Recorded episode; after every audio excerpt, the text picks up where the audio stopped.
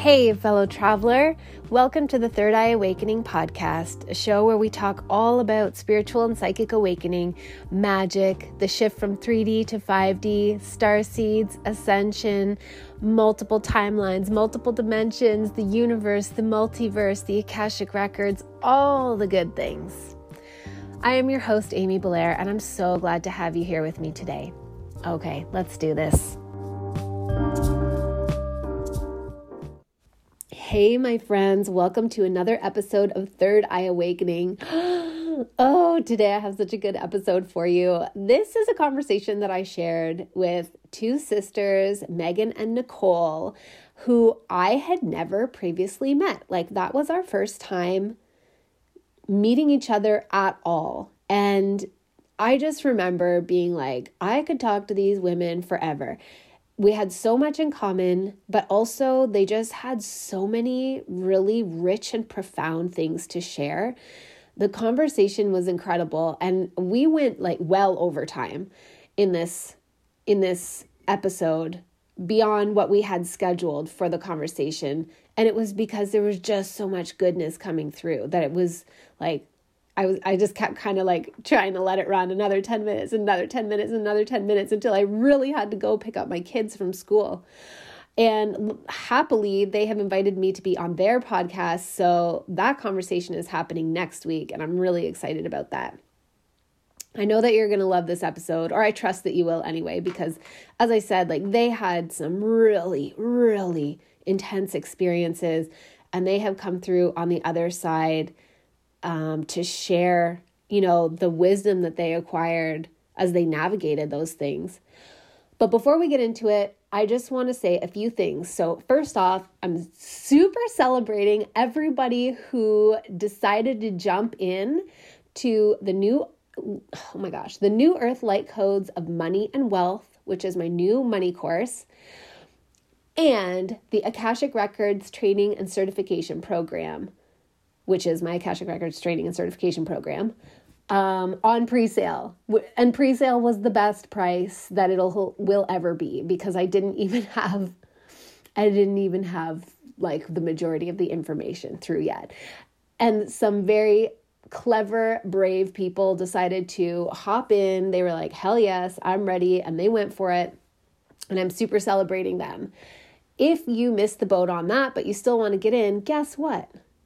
You still can. And you still can get it on discount because this week we're in early bird, which just means that I have more of my shit together in the sense that like I have the all of the modules created, all of the content created for both programs. I have um the dates tentatively selected for both programs and yet what i don't have is the graphics created. And you know there's still some stuff that i have to do before i can launch it with like a beautiful you know look looking impressive on the internet whatever. And as such i'm still offering it at a discounted rate.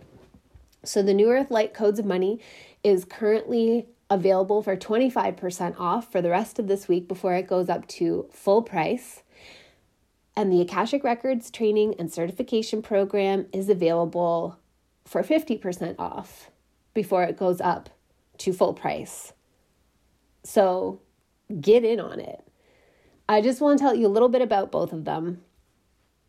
And I'll say this too, just as a reminder if you want in for the Akashic Records training and certification, then you automatically get the New Earth Light Codes of Money. So there you go.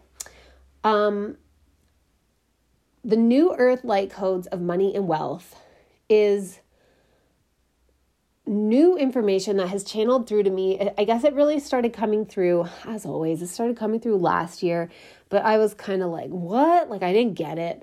I didn't really start getting it until around March this year. And then I really started getting it in April and was like, holy crap, I have to I have to talk about this.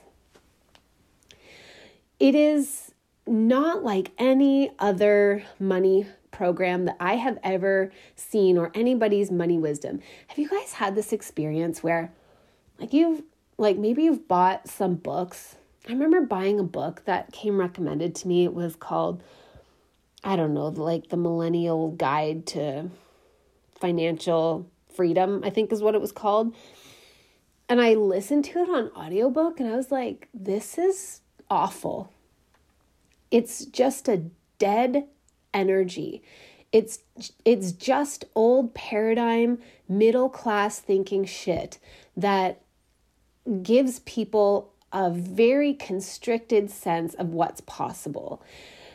It I don't know, like I used to listen to money things and just be like, shoot me now. It feels so boring. It feels so limited. As a star seed and a galactic, I always struggled with money up until really, like, I think 2019 was when I really started turning my money situation around. 2015 was the first year I recall actually investing in a course around money to start doing the work. And then, you know, I did it in the background like 2016, 2017, 2018. But 2019 was when I really, really started to get serious about it and also, unsurprisingly, started to see a difference in my life. Um, but it, my whole life, money was very confusing to me. I didn't get it. It felt like a foreign language that you know, there was no dictionary for it. And if I tried to read the dictionary, or like, you know, if I tried to read other people's explanations of how money works, it, I just, it felt like dead, boring energy. I, I don't know. Like, I'm sure a bunch of you can relate. It was this feeling right from being a kid, from being a kid, and then even like in my teens and definitely in my adulthood, my 20s and most of my 30s, honestly, I was a financial disaster.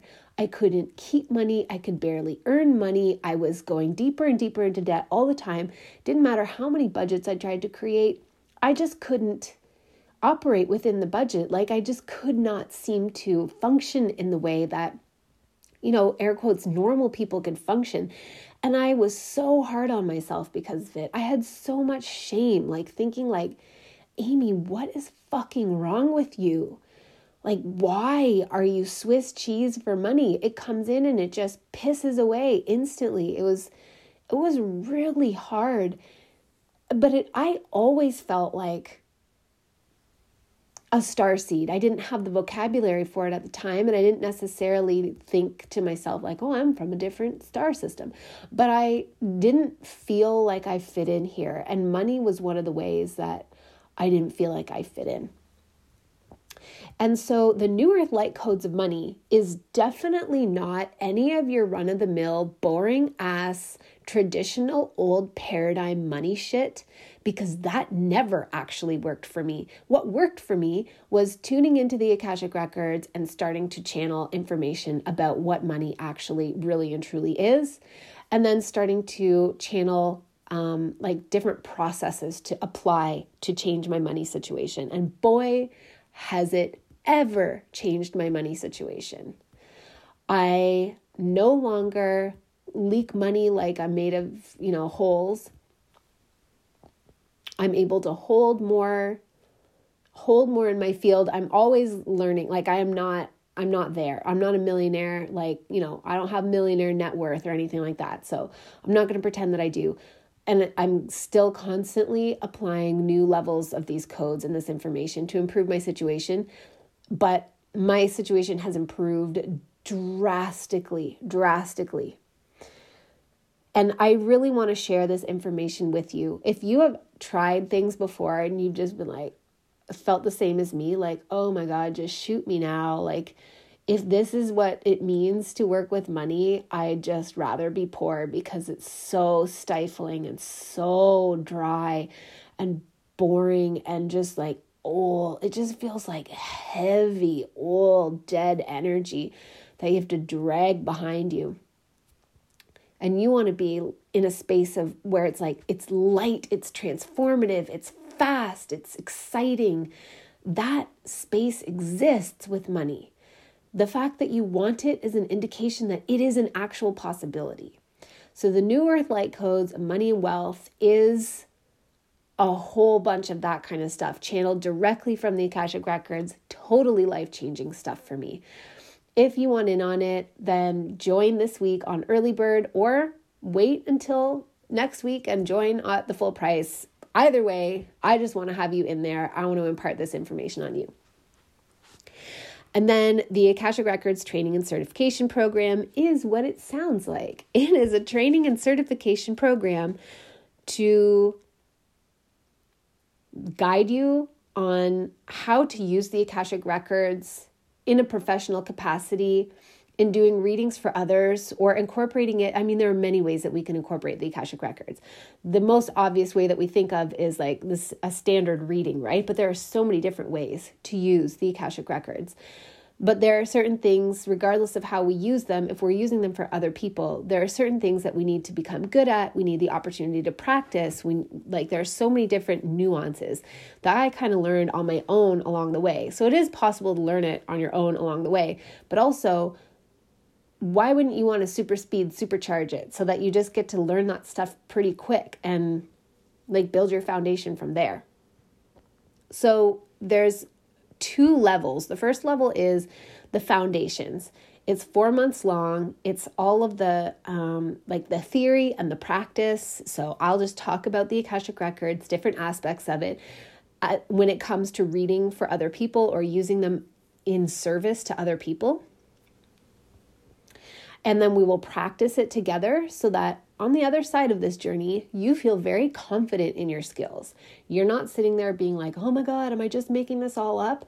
You feel like, no, what I'm bringing through is good information. And that's, that's so necessary if we're going to do this for other people. And then the next eight weeks, of this four month program, so the, the second two month chunk, is going to be about setting up your business, all the practicalities, all the mindset work, like everything to be able to do it in the most simple and efficient and clean way possible without getting hung up on all the unnecessary things that we think that we have to do to start a business, which I didn't do. So they are not necessary at all. But also some of the things that I didn't do that I kind of wish that I had done. I just would love to share with you everything that I've learned because, as I've said before, we need more Akashic Records readers than ever right now. So, if this is calling you, this is really the best time to step in. And then there's also um, a level two option, which is eight months long. And we go deeper into all the really cool things that I have learned to do in the Akashic Records, like working with the DNA, timeline creation and encoding, working within the hologram, um, hol- holographic matrix repatterning, all kinds of really cool things. More theory, more practice, and more business support. So, the links are in the show notes. They're also in my Instagram bio. They're also, in, if you're a member of Soul Space, I'm posting them everywhere in Soul Space, so come check it out. Get in on pre sale or wait and get in on the full price. That's fine with me too. Either way, if this is calling you, just get in. Okay, that's it for today. Thanks for bearing with me through this long ramble. I love you so much, and I hope you enjoy this awesome conversation between myself and Megan and Nicole. Hey, beautiful listeners, welcome to another episode of Third Eye Awakening. I am very excited. I have two guests today, which is um, not the norm for me, as you all know. And I can tell already by the pre recorded conversation that this is going to be a real banger. We're going to go to very, very interesting places. So I'm so pumped to invite and welcome um, Nicole and Megan of Zenchronicity. So, Zenchronicity was founded in 2021 by Nicole and Megan, who are two sisters. Um, through self reflection, synchronicities, and mystical experiences, uh, these sisters were drawn to seeking out and utilizing plant medicine to support the impacts from generational and current life trauma and societal programming. And their experiences and breakthroughs with the plant medicines resulted in the establishment of a microdosing mentorship where they could help and support others. So that I feel like just based on the pre-recorded conversation we've had that is like scraping the barest millimeter of the iceberg of the tip of the iceberg i think there's probably so much more to what you both do and i'm so excited to get into it thank you megan and nicole for being here Thank you for having us. We're really excited to be here. And yes, the pre the pre conversation was already taking off, so this is going to be a unbelievable conversation. Yes, very excited to be here. Well, let's get right into it. I so this is exciting for me too because this is our very first time talking or meeting. So I have no, you know, apart from the little blurb that your PR person sent over, I actually have no idea what your backstories are. So I feel like I'm just going to be sitting here eating my popcorn and just listening to the wild ride that I'm certain must have ensued to bring you to this place where you're guiding people to basically I word it as emancipate themselves from the false matrix through microdosing and plant medicine, as well as I'm sure a whole bunch of other things woven in there too. So take it away. Tell yes, us. Absolutely. Yeah, no, it's been a wild ride. Um, and I believe that the ride really happened at birth. I think that we, uh, and, and we're going to go full no disclosure or um, undisclosed, no, no disclosure. I don't know on this one because usually we tell like a very blanketed story, but this one, um, I believe that we plan our lives. So I'm also an astrologer. So I look at, I can even progress charts or regress charts into past lives, which is really wild. So I believe that we plan our lives as souls. And uh, we've had psychics actually tell us that Nicole was supposed to be an only child, and then she got into this whatever this world Soul is contract, and was like, "Oh heck no! Like this is I need help," and actually uh, called my soul in for like reinforcement. Which, thank you for doing that. Yes. Uh, so here we are. So it started in childhood, and our dad was an alcoholic. Our mother was a child of an alcoholic. Um, you know, she had a lot of abuse. My dad had ensued a lot of abuse. And I believe that trauma, and even science is finding now, lives in the DNA. So Nicole and I kind of came into the world with parents that had no idea how to be parents. And they really, they loved children and they wanted to do better than their parents, but inevitably ended up collapsing into becoming their parents. And so, you know, we had an alcoholic father, and then our mom's mom actually died very horrifically of cancer. And my dad had asked her for a divorce at the same time. And we had been down in Mexico and she actually had a psychotic break. And I was seven and you were 10.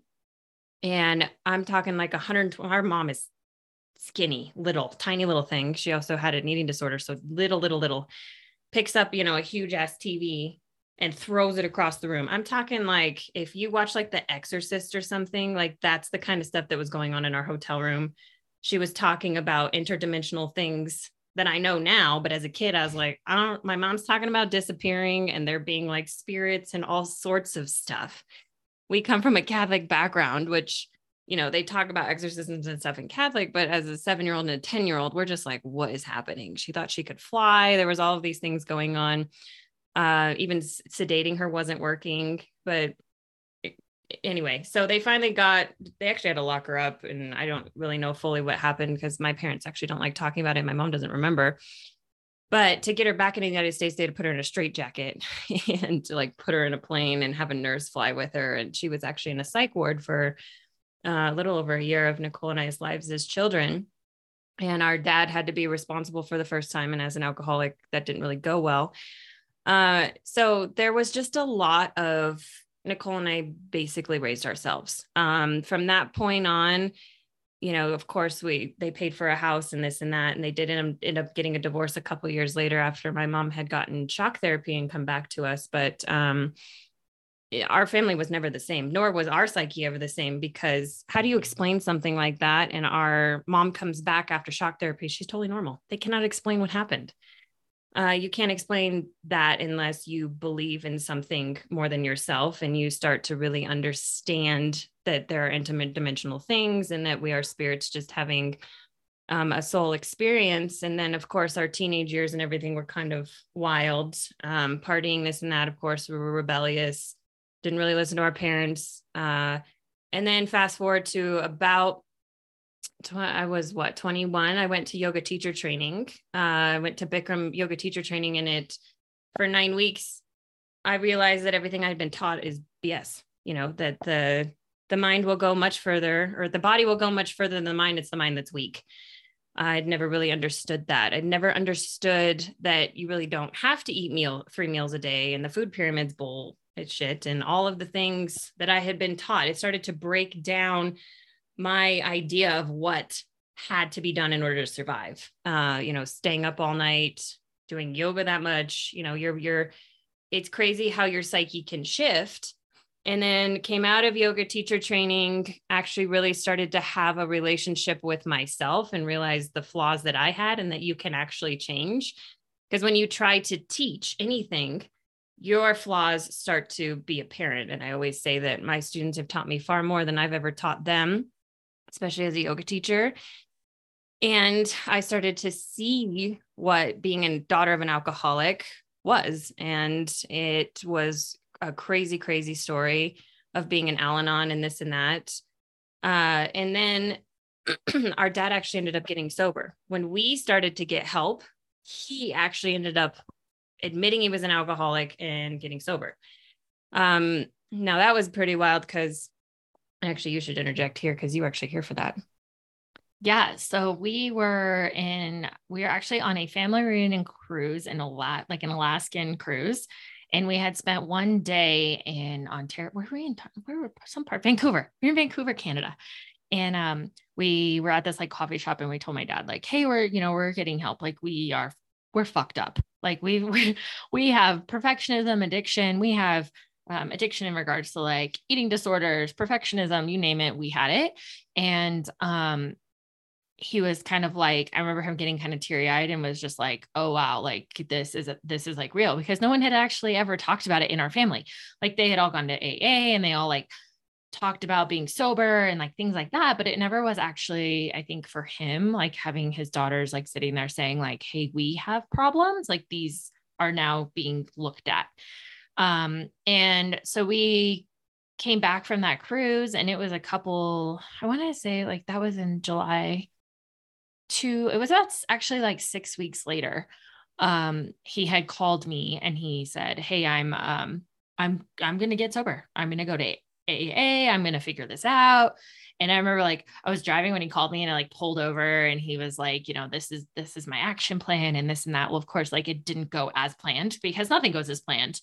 Um, and he actually had his own journey. I mean, he ended up he ended up hospitalized. He went through a very traumatic experience getting sober, and um, it it killed him. And he actually had to be shocked back, and it was a full thing. Wait, tell about in the hospital when he was like speaking German oh. and stuff. This so I um so the night that everything went happened, I I remember I was like getting ready for bed and he kept calling me. He called me like three or four times on the phone and I was like, "What is this number?" And I like picked it up and it was like, "Hey, hey Nicole, this is your dad. Hey, it's dad." And I'm like, "Hi, like where are you? What the where are you?"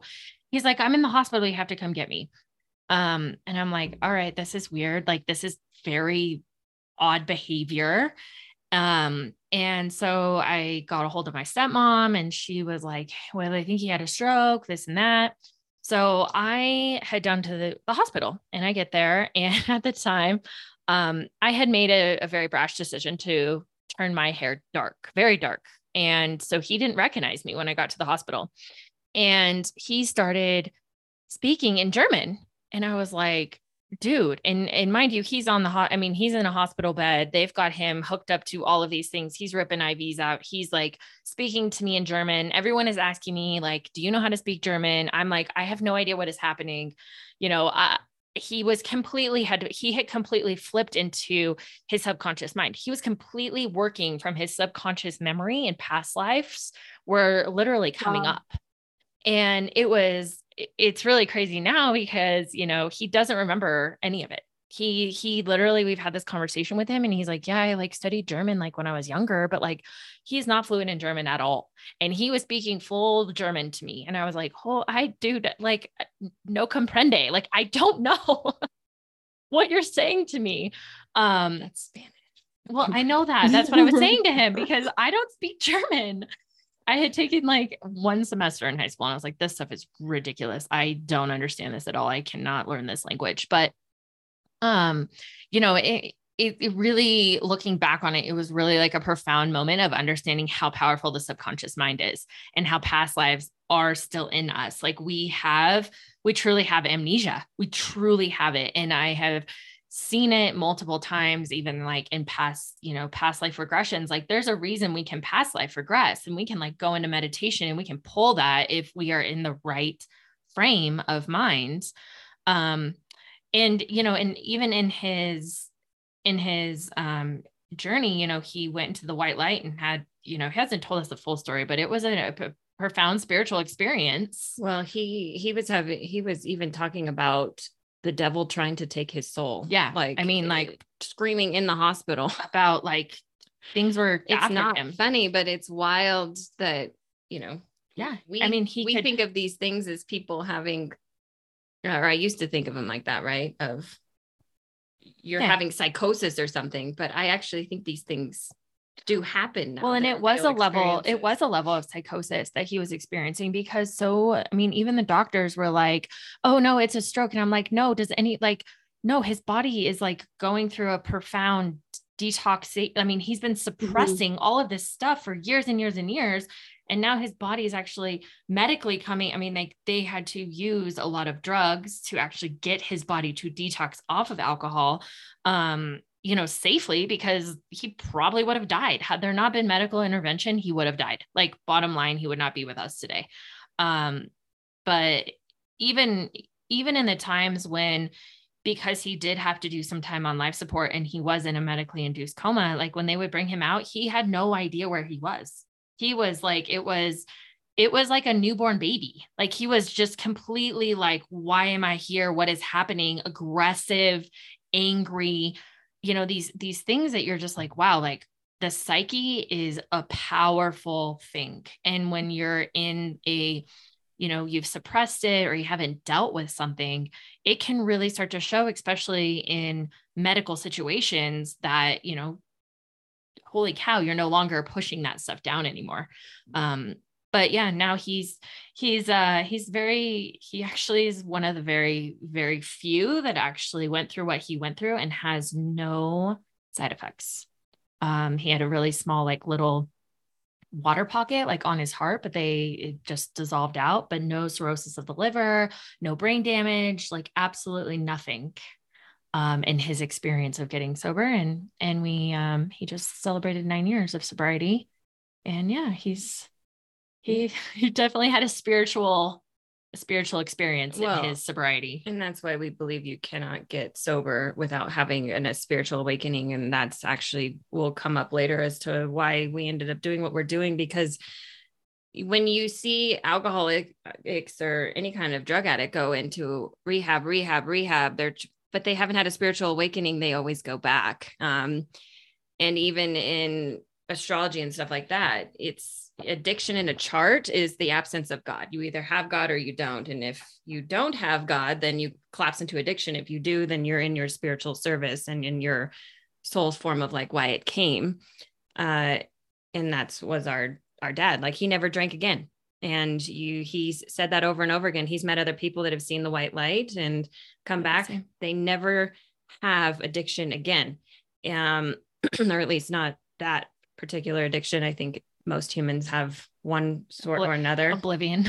Everybody needs a little bit of oblivion. Uh, so that happened. And, you know, we were like, whoa, okay. So that all just changed. And then um, I was a yoga teacher at the time.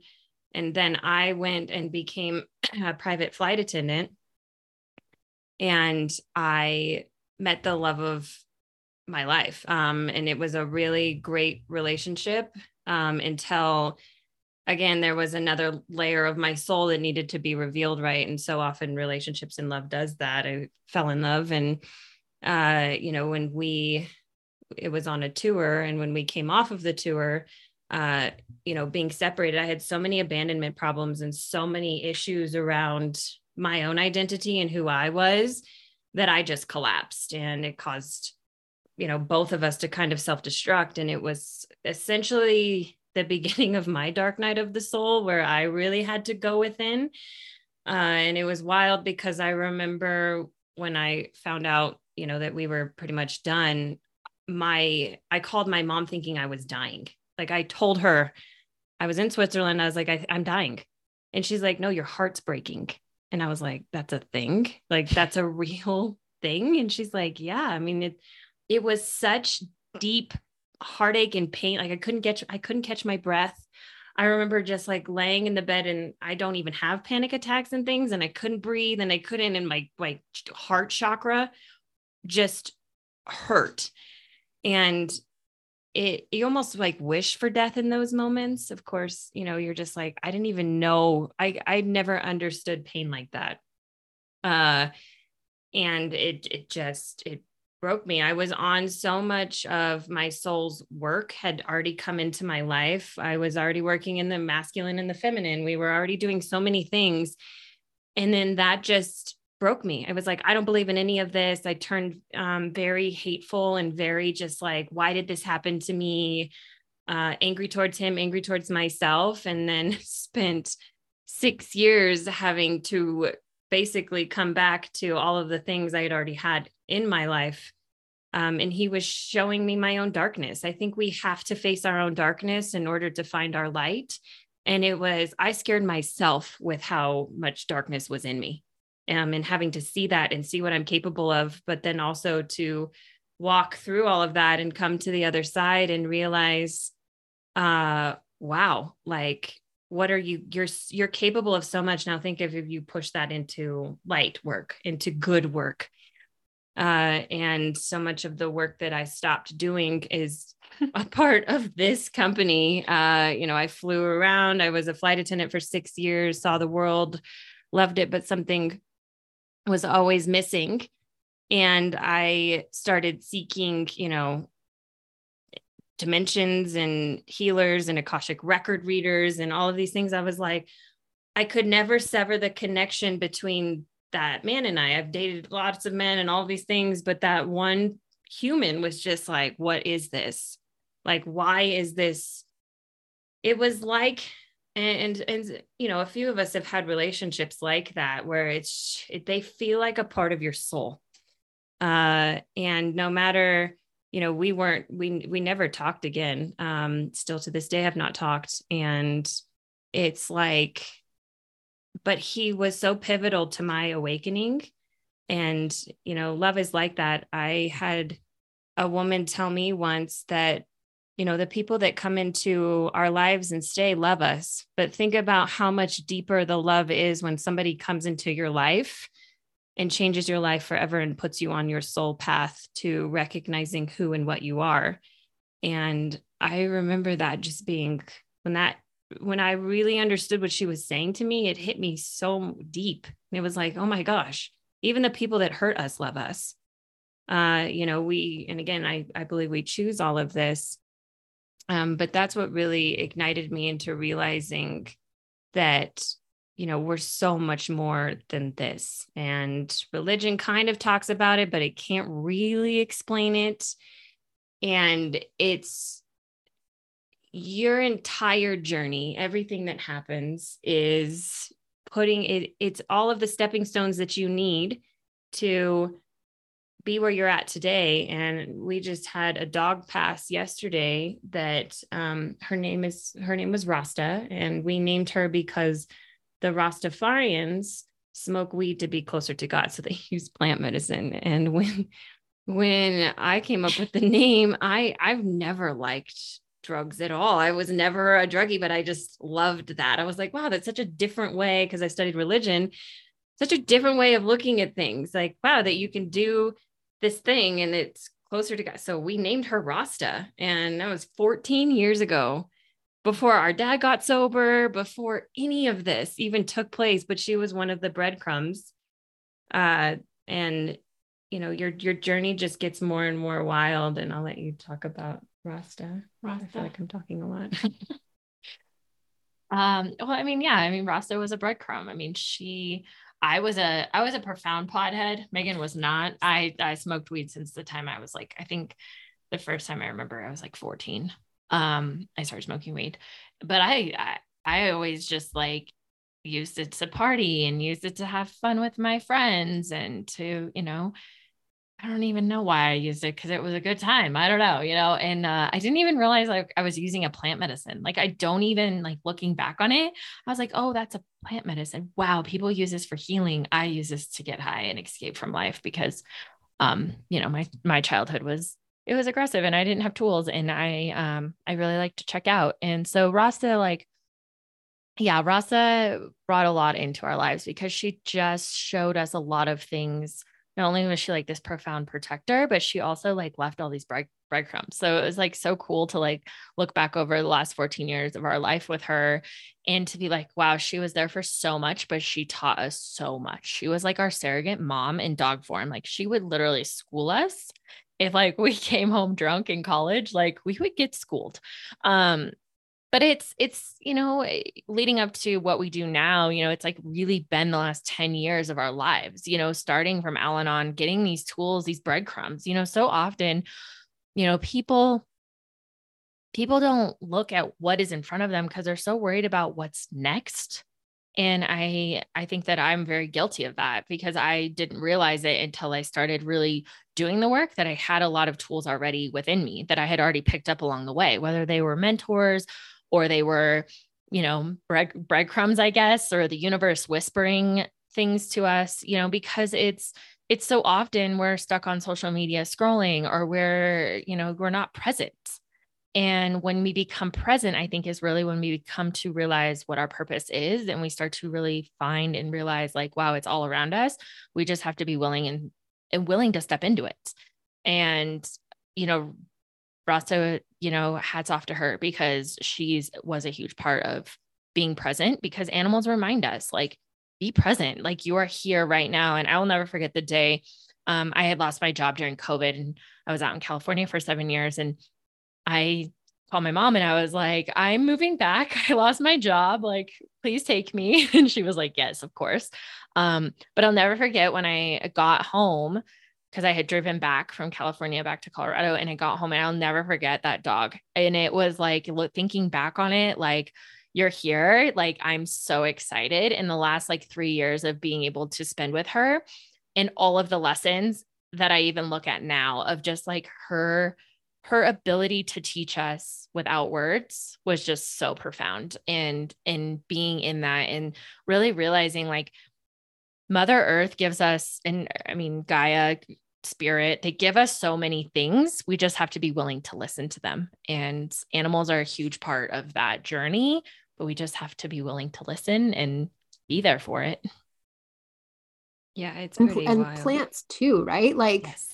To yes, to bring it back to what you do, but like I yes. I could not agree more that literally everything in the so I have a distinction mentally. This is just my own way of understanding everything's my paradigm, but I perceive an organic matrix that I call the holographic dream projection. And it's this mm-hmm. beautiful natural world that we in. And, and it is so, it's like the, you know, the divine matter mother. Yes. And and she's like fertilized by the cosmic mind of the divine father. And it just create all of this beautiful place that we are, and we're the divine child. And then there's this horrible false matrix of lies and illusions and like dark entities siphoning off of us, basically. And I I think that everything in this organic realm, like every single need that we have, is actually provided for before we even are aware that we have a need. That is the reality. It's like literally being in the womb of the most benevolent, like healed, whole, complete mother. Like we're just passively receiving it, but we have been convinced that we are imprisoned and we are powerless and we are victims and that we don't have enough and there's not enough going like there's not enough food there's not enough water there's not i don't know like whatever all the nonsense things we've been convinced about scarcity and and one of the keys to being able to switch out of that scarcity false matrix perspective and into the organic holographic matrix is presence, deep presence. And it's fucking hard because we're so programmed to be like everywhere, scattered all over the place, distracted all the time. And I do believe like animals and plants invite us back into the stillness of the now moment, which wherein like when you're truly dialed in, like everything you need blooms forth from there. It's it's all there. Well, and Amy, that's such a good point because, you know, we in our program, we work a lot in emotional versus rational because emotional is the programming. And so many people don't even understand they're in it until we start actually breaking it down for them. And they're like, holy shit, I have been addicted to my phone. I have been addicted to what they've told me on the freaking television. They, you know, and they're addicted to this like hard, aggressive, like, I mean, it's literally, you know, in the words of Dr. Joe, it's matter on matter. And when you start to pull them out and start to, to show them the actual rational way of living is actually, de- it's not even detaching, it's understanding like what your nervous system is telling you because it is being connected to that present moment of like, I am here, I am right now, I have choices. Mm. I'm not a victim. I have choices. And so often, you know, and I've totally been guilty of it, like turning on the TV and being like freaked the fuck out because it's like the current state of things right now is anyone to put, I mean, it can push anybody over the threshold. I mean, the suicide rate alone right now, because shit, you turn social media on and it is scary. But if you choose to believe it, it's scary. But if you choose not to, and you choose to go into self and be present and be here, it's not scary because at the end of the day we know it's just a programmed it's programming and it, it's no different than a hard drive in a computer right? Mm-hmm. but it's it's also just um you know plants are here to teach us just like animals are. And we're you know without the plant medicine that i've come across you know mushrooms and ayahuasca and things like that it just confirmed what i already knew like there was, it didn't tell me anything I didn't know. I just didn't believe love. I believed in scarcity and lack and fear, and it's all a fallacy. It wasn't until I experienced love and it was, you know, the programming was so deep in us and the trauma that it took microdosing and macrodosing and you know ayahuasca to really break a lot of those boundaries but then mm-hmm. it was meditation framework. And when I surrendered into the unknown, and when I, and it was me trying, uh, we were at a Dr. Joe retreat, is when I actually crossed the threshold. And, um, do you mean Dr. We were, Joe Dispenza? Is that yes. who you mean? Okay. Yes, okay. Dr. Joe Dispenza. Sorry. I'm like so naturally to say Dr. Joe. Um, Dr. Joe Dispenza, we were at a retreat of his and we were doing a healing. And I didn't make it about me. I wanted so badly to help the people that were in pain that I surrendered everything into the white light. And it was like I turned uh, in my mind, right? Or whatever was happening, I turned into light. And it was like I was so happy about it. And uh, it, it it's when we get outside of ourselves and we truly feel what love is like love is the answer to everything and you know, Rasta even yesterday, because it's so normal to question things. And when she was passing, you know, it was so beautiful too. but she knew, of course, because our animals are smarter than us and they don't question things like we do. We also communicate with our animals. We talk to them. We have um, conversations with them. When she crossed, you know, like her soul passed through me and it sent me straight into that white light I mean, my whole body shakes. Dr. Joe Dispenza calls it body electric. It's when every soul goes into, or every soul, every cell goes into coherence at once in the body. And often you start like shaking. Uh, and it's, I get really hot and there's all these things that go on, but I'd never had a soul cross through me like that. And it was just, I was like, wow, all of it's real, you know, and, I, and I felt that at Dr. Joe when I was in the healings and things like that to feel energy is one thing but to have it actually pass through you is I will never question anything ever again. And it's like on that on that scope, it was you were so much more than here.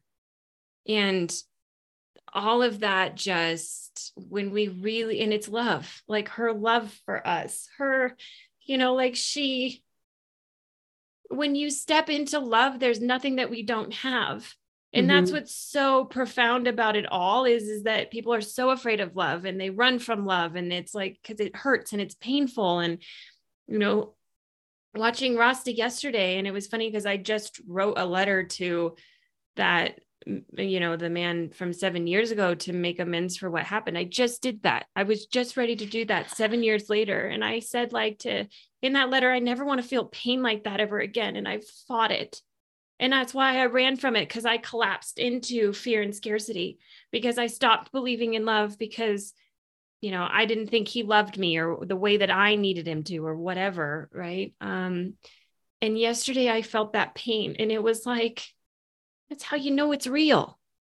The thing is is like it's not even bad. It's good to feel things and to let it be a part of your experience here and we fight it so hard but it's in the fear of of not having that thing that they it controls your being, your mind, mm-hmm. everything. Mm. If you just surrender into the frequency of love, it's exactly what you were saying. We have everything that we need, and love just expands and never retracts. Totally. It just gets bigger and bigger and bigger, and there's just more love. And even if there's love leaving you, it's like it's still there. Love is an unbreakable force. You can't unlove something.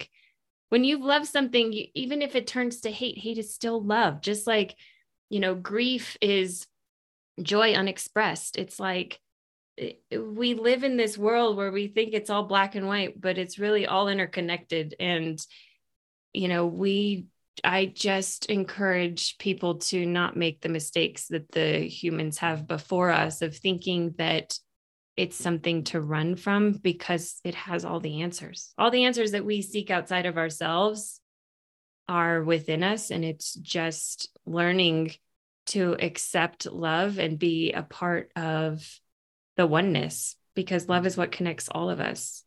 Uh, mm-hmm. It's just such a. It, I get more and more, I fall more and more in love with life every day, even with the pain, because pain is inevitable, but suffering, I do believe, is a choice.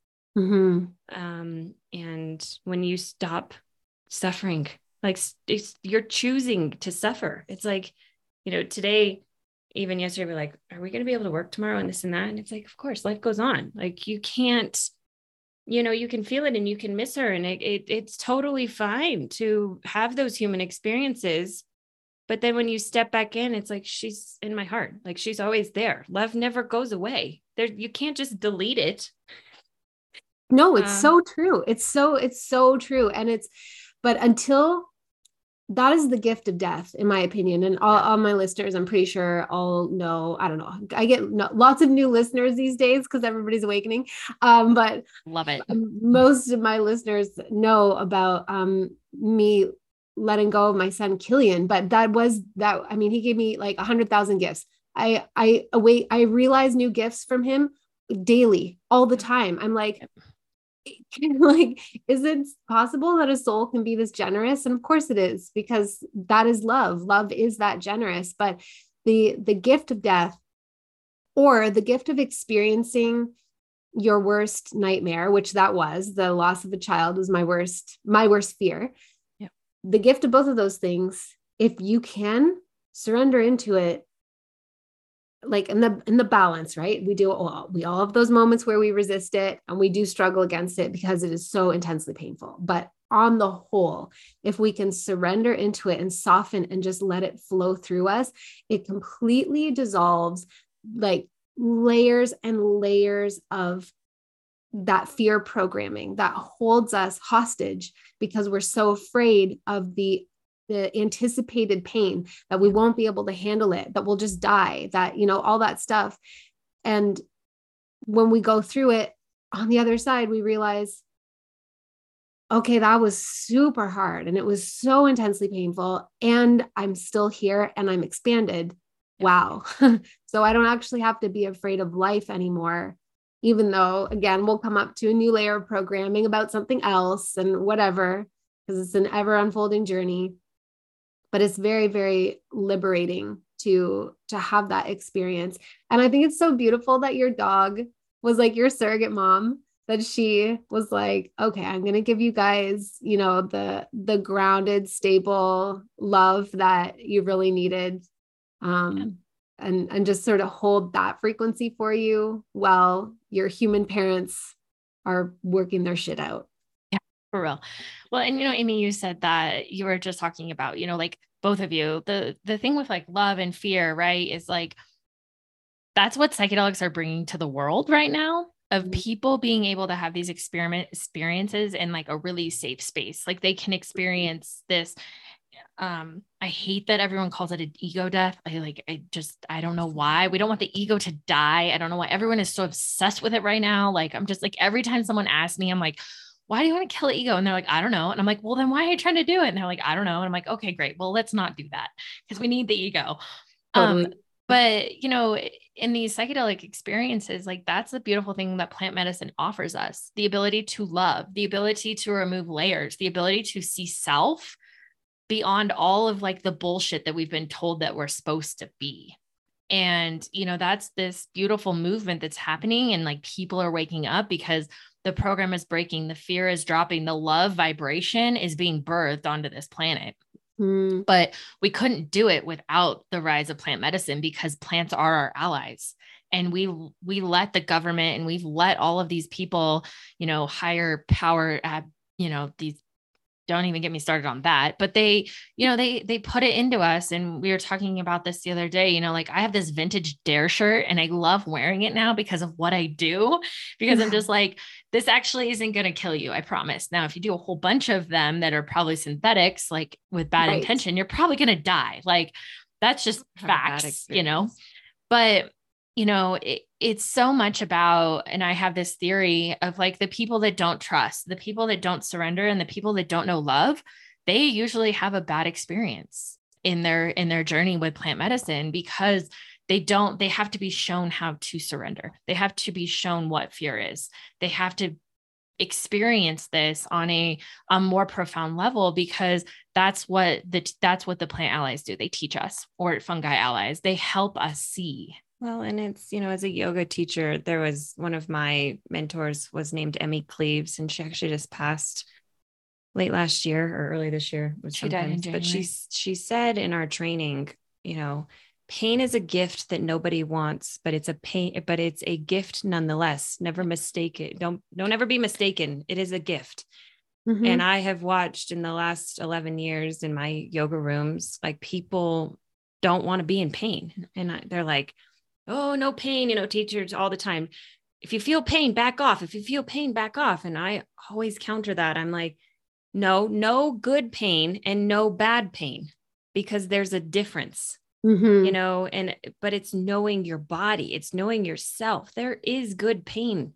It's like, does it hurt like heck to open your hamstrings? Oh, yeah. No, it sucks, but it's good pain. It's opening you pain is our greatest teacher because it means that there's change needed. It's a guide if you use it correctly.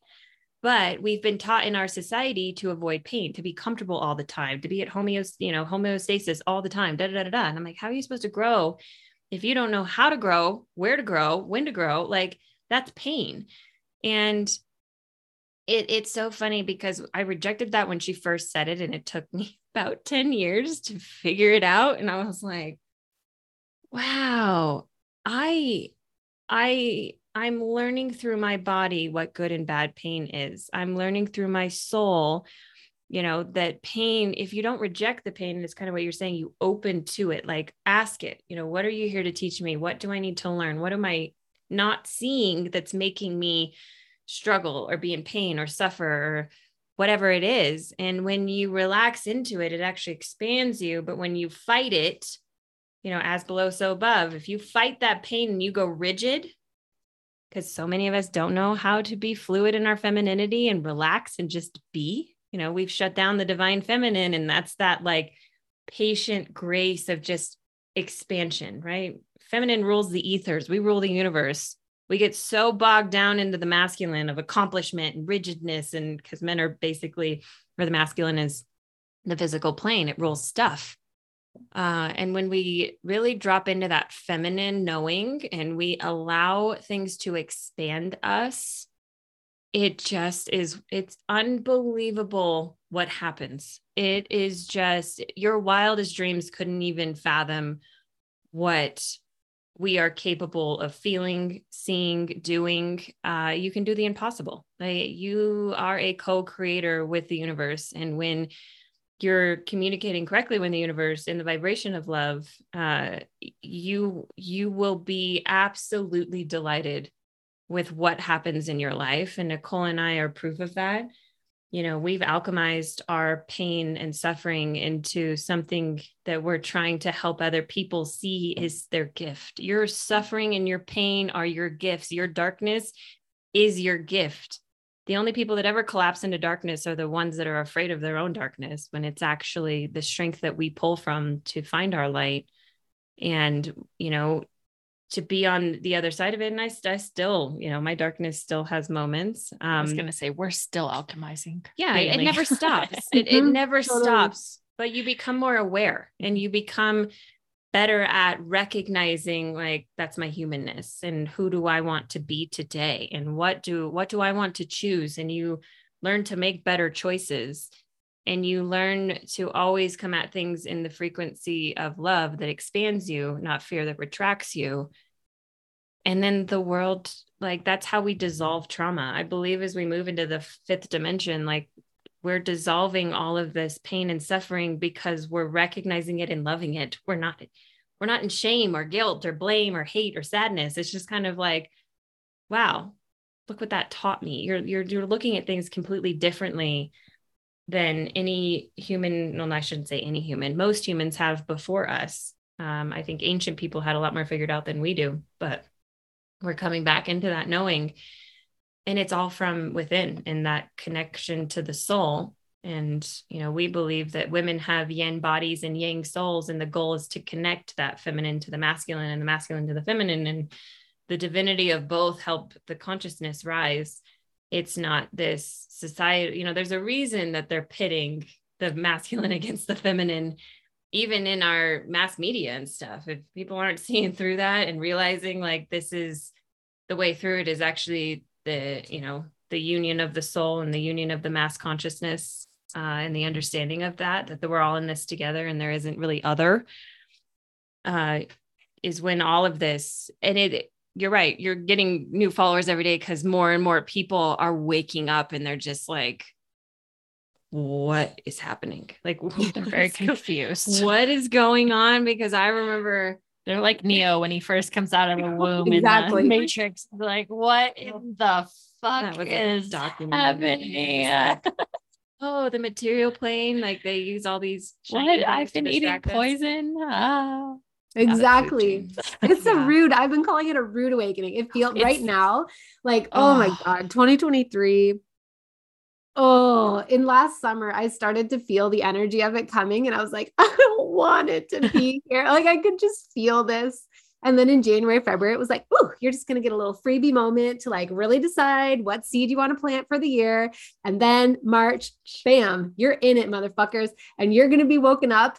Yep. It's on schedule. The sun it's... flares say so. And you, you know, and it's like, and it feels like a rude awakening. It feels like exactly, I've been eating poison, I've been lied to, I've been, you know, it's like the realization that it was never supposed to be this way here. I firmly believe that Great. in the Akashic Records, I see this like time that we're moving back to that we came from that mm-hmm. what like the yep. original blueprint is what i call it it was never supposed to be like this your you were not the i mean I believe you two chose the parents that you came yes, to, oh, yeah, but humans are not supposed to be born to parents that are so traumatized and carry multi generational layers of trauma in their cells, in their DNA matrix, and their hologram. That's not supposed to be like this. We are not supposed to experience this depth of pain.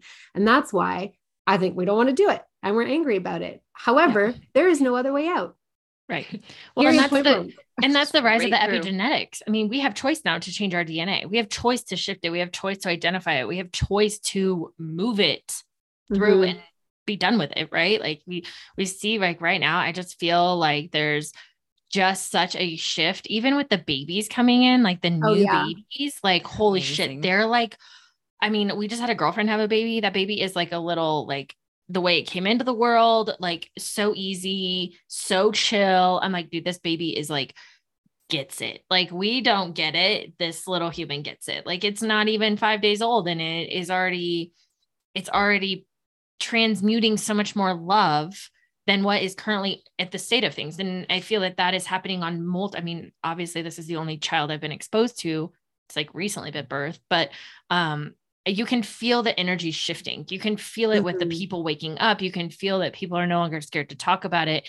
And, you know, in COVID, you know, they were so worried about the control, but they forgot about all of the ones that were waking up. And now they're like, oh, fuck. But they woke people up. We woke up a whole bunch of people and we didn't mean to do that. And like, oh, shit. And now we're like waking up in these drones of people of just like, the consciousness is shifting so fast. And it's like, you either get on board or you get out. Like that's where we're at right now. Like we need you to like step in.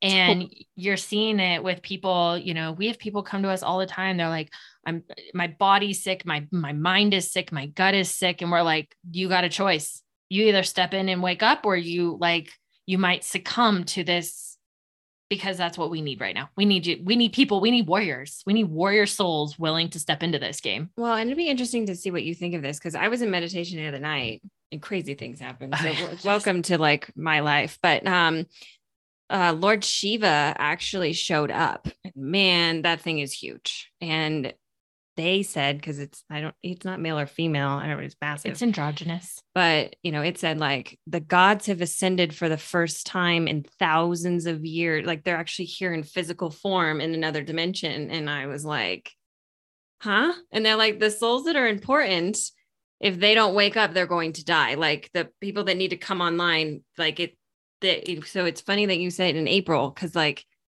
things that are happening in other dimensions and the work that's being done not just by humans but by all of these gods and things that ancient civilizations have talked about that I never really I thought that they were beautiful stories, but it's it's all real. Like all of it's real. And when you get into them, I can actually see them sometimes um, and hear them. And it's like oh, this isn't a game. Like, this is like, whoa, okay, like this is getting real now. This is so wild. And I'm like, I'm glad that I'm on their team. Like, it's their actual, you know, Kali, all of that is here. And I had seen it kind of in my ayahuasca ceremony, but to actually witness it in meditation, you know, and they're, they're trying to really just shake things up. So we're going to see more and more destruction, more and more like suffering because they've got to get the souls that are have the potential of waking up to and i believe every soul kind of well actually i really don't understand how that that's so far beyond my mental capacity. I hope that every soul has the capacity to wake up. But what they were doing in those dimensions is like just shaking people and stuff and i'm like this is wild. Well it makes this sense though if there's wild. ascended masters because like the the Pleiadians are supposed to be like in Mount oh, Shasta and oh, like you know so there's cool. there's like these different it reminds me of Lord of the Rings when I start reading about all this right? It's like okay we've got our ancient Indian gods right? We have our Greek gods but we have like it's literally like Lord of the Rings like it's all come together and like raise the vibration of the earth even if they can't be seen. That's how I feel like the best way to describe it is because there's so many ancient there's so much ancient ancient wisdom and earth is like so amazing. Like, yeah, we like take for granted how amazing it is to have this like soul experience on this planet. Like, I think so often we get caught up in like, oh my God, the ice caps are melting. And oh my God, the, you know, like all this like chaos of like you got to drive an electric car and like gas is bad and um but like we forget that like the earth's energy is at homeostasis and like all of these beings choose to actually be on earth because earth's energy is so divine. But don't you think that's a distraction just because if people actually tapped into all of this stuff? yeah.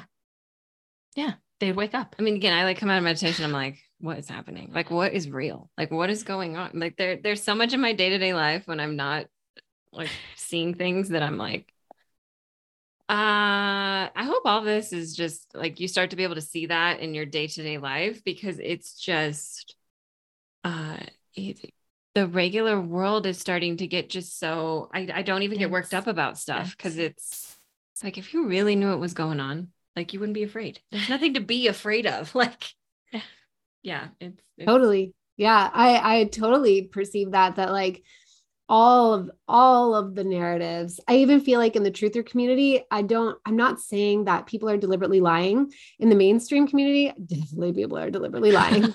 In the truther community there's probably some but i think yeah. a lot of them are just like they're at a, an awakening level where and maybe it's a soul um like a soul mission thing too where it's very urgent for them to share kind of loudly and continuously like you know these alternative narratives so that people even understand that there's there is that much of an option. Right. But i feel like all of it's a fucking distraction. All of it is a total distraction. Even a lot of the spiritual shit that you see on like instagram and youtube and whatever. Pick a card tarot readings distraction. Moon manifestation shit distraction. Like i just feel like and everybody is free to do whatever vibes with them at any given time. Totally. But i it, to me it feels like no the power is in you. The power yeah, is in you. 100% no, and the thing that is brought to your doorstep that you feel is aligned for you right now that is not a distraction. It's real. So for instance somebody listening to this podcast episode who's like vibing with both of you so hard and they're like what is this microdosing shit? I need to like i need to explore this more deeply. That is for them. That yes. that's not a distraction. That is their cookie crumb of like go in this direction so oh. it's not throwing the baby out with the bathwater but it's yep. just like the path is getting narrower and narrower for all of us and we have yeah. to be so discerning and so willing to just in from a place of neutrality as much as possible just close out that which is not actually for us let it let other people be on their journey and be on our own journeys and understand that that is not abandoning other people. Because we'll always have people we're supposed to connect with we're supposed to help we're supposed to be helped by we're supposed to mm, have like terrible sort of like soulmate twin flame heartbreak experiences with that mirror back to us all of our shit you know like that's always going to happen. So it's not a selfishness thing it's just like how do we become totally in alignment with this ascension, expansion, and awakening process that's happening by becoming very discerning and efficient in our energy and only choosing that which vibes as like real and authentic for us at any given time. Well, and I think that's so important to touch on because I think so often, you know, Megan and I have a running joke, and this, you know, might resonate with you because in the spiritual community, there's plenty of light and love Sally's and there's mm-hmm. pretty or what do we call her light light and love Lewis, Lewis. light and love Lewis is like spiritual Sally's because they hide behind spiritualism we run into mm-hmm. them all the time and they're always trying to sell you something or they're trying to convince you of this or like they're trying to tell you they can wake you up and you're just like get away from me like what is happening like now some people may totally resonate with that because it doesn't vibe with them but it's almost like it were like for me, and I can only speak from my experience, it like my soul rejects it. I'm like, whoa, whoa, mm. whoa, whoa, whoa, whoa, whoa, time out. Like, where are you getting this information? What journey have you gone on? You know, and so often, you know, it's it's spiritualism can be very much hidden behind just like church, just like anything else, you know, mm-hmm. and it can be an addiction as well. Um, but it, it it is so important for people to actually listen to their souls because or their self and that feeling of like, does this align with me? Am I called to this? Like, should I step into this and work with this person versus this other person? Um, because so often those people aren't working with like the best intention to help others because it's um it's easy and it's it's hard to tell the difference if you're not in touch with your soul, I think.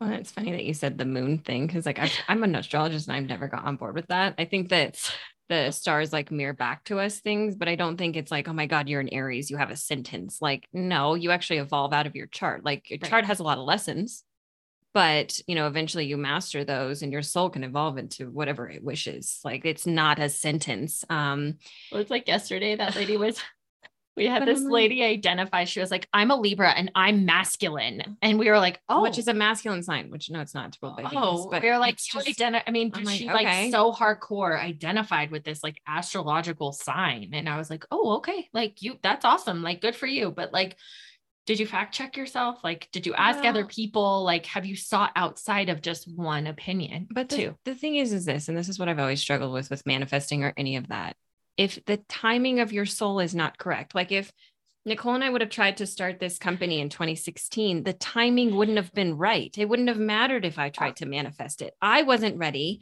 and the timing wasn't ready. So there is manifesting things. Like again, I don't believe suffering is a thing. Money is a frequency, it's an energy, but there's also a lot of souls that have a lot to learn around money. So, you know, it's it's just manifesting is about being in soul alignment. It's not about trying to like oh, you know what I want is a football player husband that's super rich and just going to take care of me. That may not be in your like wheelhouse of what you're supposed to have in this life. So I really get frustrated with like manifestor coaches and this and that because it's like, okay, like time out. Let's figure out what your soul is here for, what your purpose is. Like, let's dive deep into those things and then manifest from a place of knowing and bringing it into reality because there's there's there's still things and this is totally just my opinion on it but there's timing. And if we try to manifest things that it's not time for your soul hasn't learned those lessons that other person's soul hasn't learned those lessons if it's not in your i don't even like the word contract because i think it's a constrictive thing. If it's not in your bond as souls to for it to be time yet uh like i believe nicole and i had bonds to have you know kids later in life because of what we are learning and a lot of lessons the trauma that we needed to transmute. Now, I wanted to have kids really young, but it didn't happen. We both did. Right. And if I would have forced that, it wouldn't have ended well. So there's there's a lot around soul work that I don't agree with fully. Do I think it's real? Yeah. Like we teach quantum spoon bending. I think you can manifest like bending a spoon with your mind. Like it's a real thing if you communicate with the universe and are able to like realize how powerful the thought process is. But, you know, these man, I have met so many BS manifestation coaches and this and that. And I'm like, yeah, the mind is the most powerful thing. Thoughts become reality. But the thing is, like, you trying to ma- manifest a mansion in Malibu, like you're wasting your time. That's not your purpose. That's not your soul's work. Like, let's, and that's what I really struggle with is it's, it's basically teaching materialism. Um, most of them that I've experienced, but it, it's just, I think it's another distraction. It's another bullshit thing that's like, that's not feeding your soul. It's just distracting it from its purpose here, its soul work here. And there's so, there's so many illusions and delusions, and it's in you have to be aware all the time and asking your soul. That's why it's so important to have a soul connection of like, okay, is this person full of shit or not? Because it can be really hard to tell. Totally. Um, yeah. yeah. And it's, you know, you you have to have a knowing and a connection or you are completely screwed. Well, and I think Amy, you can relate to this, like because you read the Akashic records, you know, like you and I have not been I just from having this conversation with you, you allow people to have the power. And that's oh, yeah. that's what we do. You know, like we we have come by so many coaches that literally just give them tidbits so they keep coming back. And I'm like, that's no different than church. That's looking outside of self. That's not helping a soul evolve. Like, you know, in our program, we want you to be done with us in 12 weeks. We don't want you to come back because we want to give you all the tools that we used. We want to help you understand what's happening in your brain. We want to give you all of what we have. And then we want you to, you to have the confidence and the relationship with yourself at that point to not need us.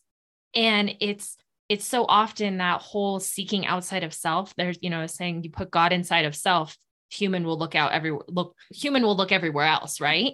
And it's it's huge in the spiritual community. Like they don't want they want to make a lot of money off of it, but they don't want to tell you that actually all of it's inside of you. You just have sometimes you have to find a mentor to help you locate those or unlock those codes or you know there are still answers and I do believe like and we believe like our souls you know, people have codes and people have energy that we all need, right? We're like a giant puzzle piece and people come in and out of our lives to help us evolve our soul.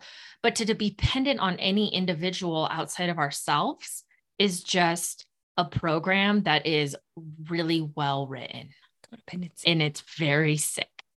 Yes. I actually think that code swapping is a new economy that's emerging because all so many of us have activated codes and we're just like, please, like let me share yeah. my codes with you.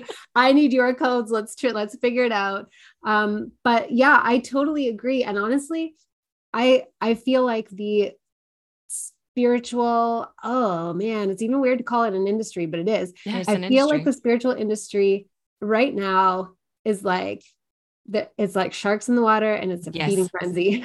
So a- many people are waking up and people are like, I'm going to capitalize off of this shit. And the the issue is that no one there is no outside authority. There is no supreme authority. There is nobody you can go to, certainly not me, who oh, yeah, can no, no. say definitively, this person is a liar and that yeah. person is not. Right. Nobody has that. So we have to defer to our own truth and what we feel any given time. And it can be very hard to see and discern. And sometimes I think we have to fall for it. I mean, I'm like coming out of realizing that I fell for something for, you know, like 18 months um, in the last couple years. And realizing like, well, it's not because I'm stupid. It's because I had to, mm-hmm. you know, like I, I, ha- there are things that I had to experience That's through that perspective. And so it's okay. And giving myself grace and giving the other person grace.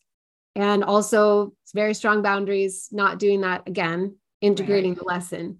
But also, um, I feel like one of the tricky pieces is that some people are definitely here to capitalize financially off of it. And yes it is so important that we not make money the issue. And it's so important that we not carry on this light worker martyr wound horse shit about we should just give all of our spiritual gifts away for free because I literally, I will die. I would die. I can't yeah. do it. So, yeah, you know, I and I know I everybody's like that. Yes. But some people are not directly financially capitalizing off of it, but they're siphoning energy and attention. And it all comes down to our sacral creative energy. Mm-hmm. So if somebody has got your attention and nothing is changing in your life and you're always watching their videos, you're always listening to their podcasts, and it doesn't mean that that person even is a bad person. It just means that there's probably some kind of dark dark consciousness construct involved.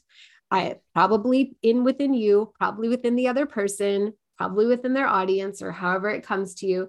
And they're all meeting in a place where there's a dark shadow piece that wants to siphon off your creative energy and your attention so that you don't change your life and it gets to continue feeding off of you. And that's the main thing. Like it can definitely come through money and it doesn't only have to come through money. Well, and I think that, you know, that's so often um, I was listening to a business coach the other day and he was stating like, so the old school thinking was look at your look at your competitor. The new school thinking is look down, stay focused, and don't look at your competitor because they will siphon and pull and make you think that you're not good enough. And it was really fascinating because I was like, when I was listening to this, I was like, wow, that is like profound, right? Because we all have that goes back to like coach sharing and that goes back to our own like stories. Like our competitor, they have a totally different journey. They have a totally different story. They have a totally different walk in you know their their so contract is different and so they have something else they have different things to give other people we will never be able to give what they give and they will never be able to give what we give and it's so often that we're always it's you know back to looking outside of self of just like hey stay here and stay focused and give what you know is true in self and stop mm-hmm. looking at what everyone else is doing and i think a lot of people right now especially in the spiritual community there's a lot of copycats mm-hmm. and there's a lot of people you know we see it in our industry like these these microdosing coaches are just they're popping up everywhere i mean they're they're all over the place which is fine and they they should um but we hope that they are doing it with the most pure intention and understand what how powerful um, these plant medicines are. They don't. No, they, they see dollar signs and yeah. they're going after it, and that that's the thing, right? If you're chasing money, then you're, you're not in alignment, and that's um, it, you know that we got asked by the plant to or it's not mm-hmm. planned the fungi to we got called and we it's answered the, the call. little logo looks it's, like that. I didn't have a we didn't have a choice. There was no choice in it. It was like okay this is a this is a calling like and we answered and that's that's the people that you're looking for because you cannot give anything that you do not embody. That's a code right? Totally. and there's so many people and i know it when they start to talk because it's not even that the people that have codes know everything about something, but it's an energy that they're giving off. And when it's an exchange of, you don't feel exhausted after because yes. they're, you know, we're giving and receiving in the same space. And we all know those, like, I call them energy vampires. And it, I'm a projector in human design. So it's like, you really feel them? oh gosh. I mean, I'll have to go take like a four hour nap. I've had to cut so many friendships out of my life because when I woke up and I started doing this work, I realized how many people were just siphoning off of my energy and taking things that didn't belong to them. And it was really hard. But the thing is, is those people, you don't even have to stress about them. Just let them go because a soul not in alignment will figure it out, or they're going to Mhm. just continue to hit horrible walls. And that was something that we had to make peace with, was just like, you know, what if somebody takes this or takes that? And I was like, it doesn't belong to me anyway. And Yeah, the thing is, if they start teaching something that they don't embody Or understand. or understand, the thing is, is like they're they're eventually going to fail because you can't you just can't and i believe as we move into more sacred understandings of purpose and things like that these people will fall away because people are going to start recognizing who is in their soul work and fully in it versus you know the people that are just in it for money and for still very much in like the 3D material plane and they haven't woken up yet. They're just again it's like a shark in water.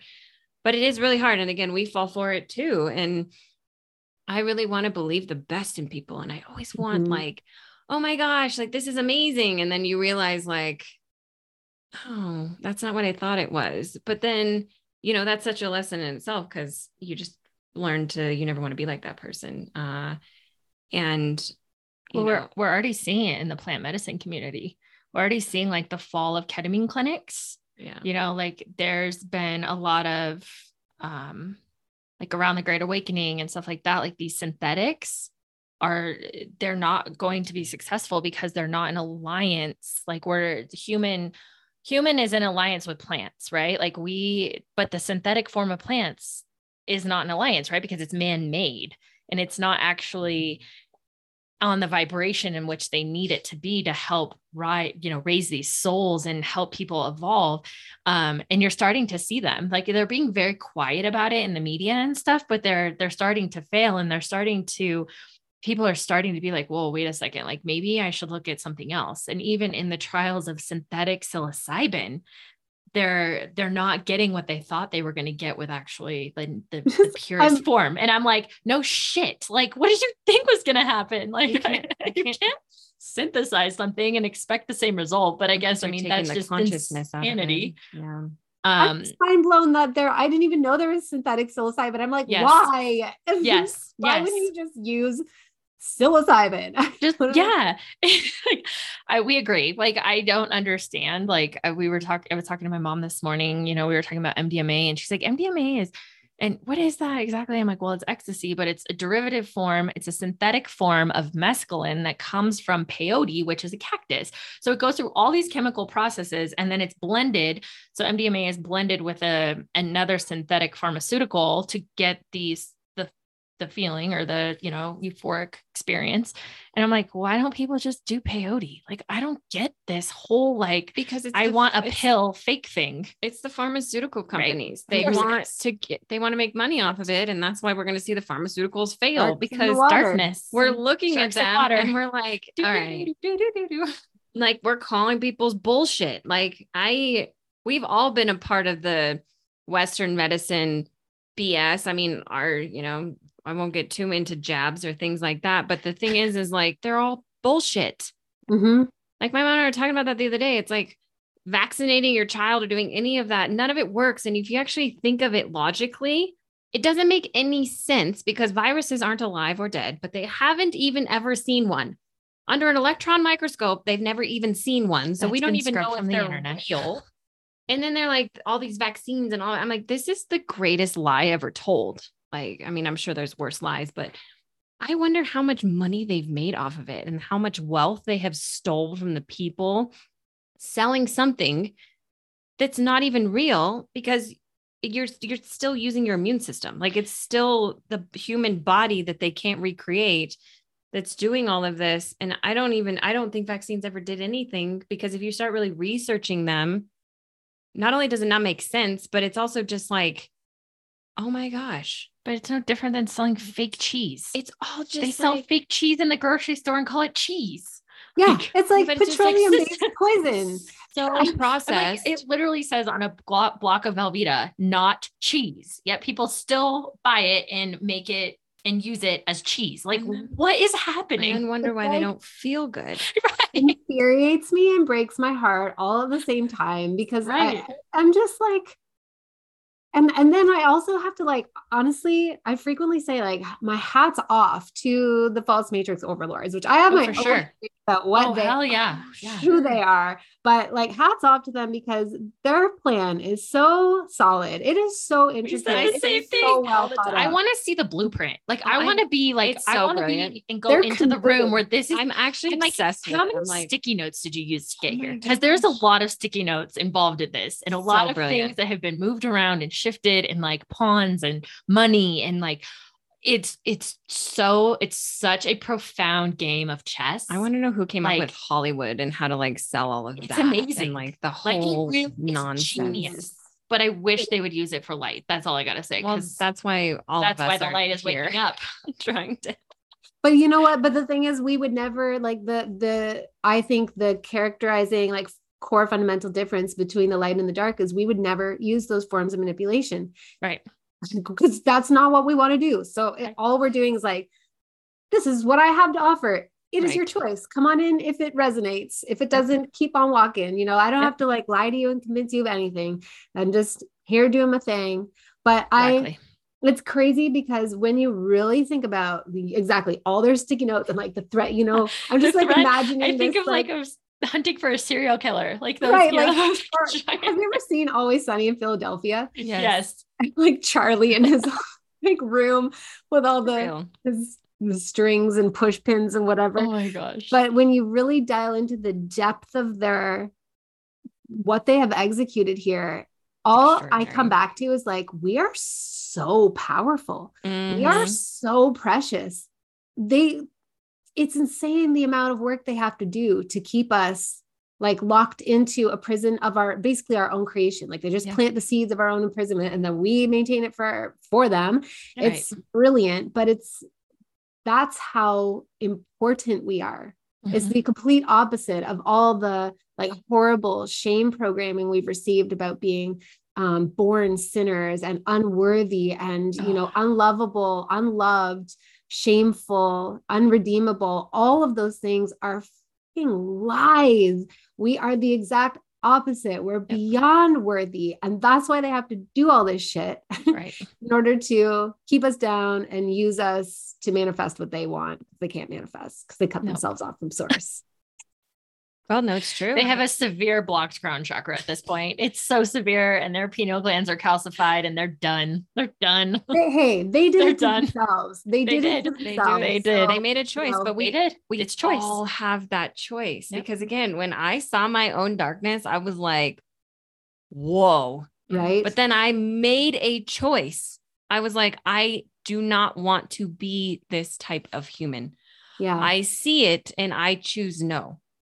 And that's the thing is, is like I look at, you know, I won't name names of the people that are doing really horrible things, but they also woke us up. They're a gift. They Yeah, chose are. darkness. And it's like, I think that that was part of their reason for being here is to be so in the darkness that the light had to penetrate through and we we you know we want a villain and we want a scapegoat we want all these things but they're all part of the oneness they're all here for Yes. a divine purpose and they're helping all of us. So any type of hate actually just feeds it.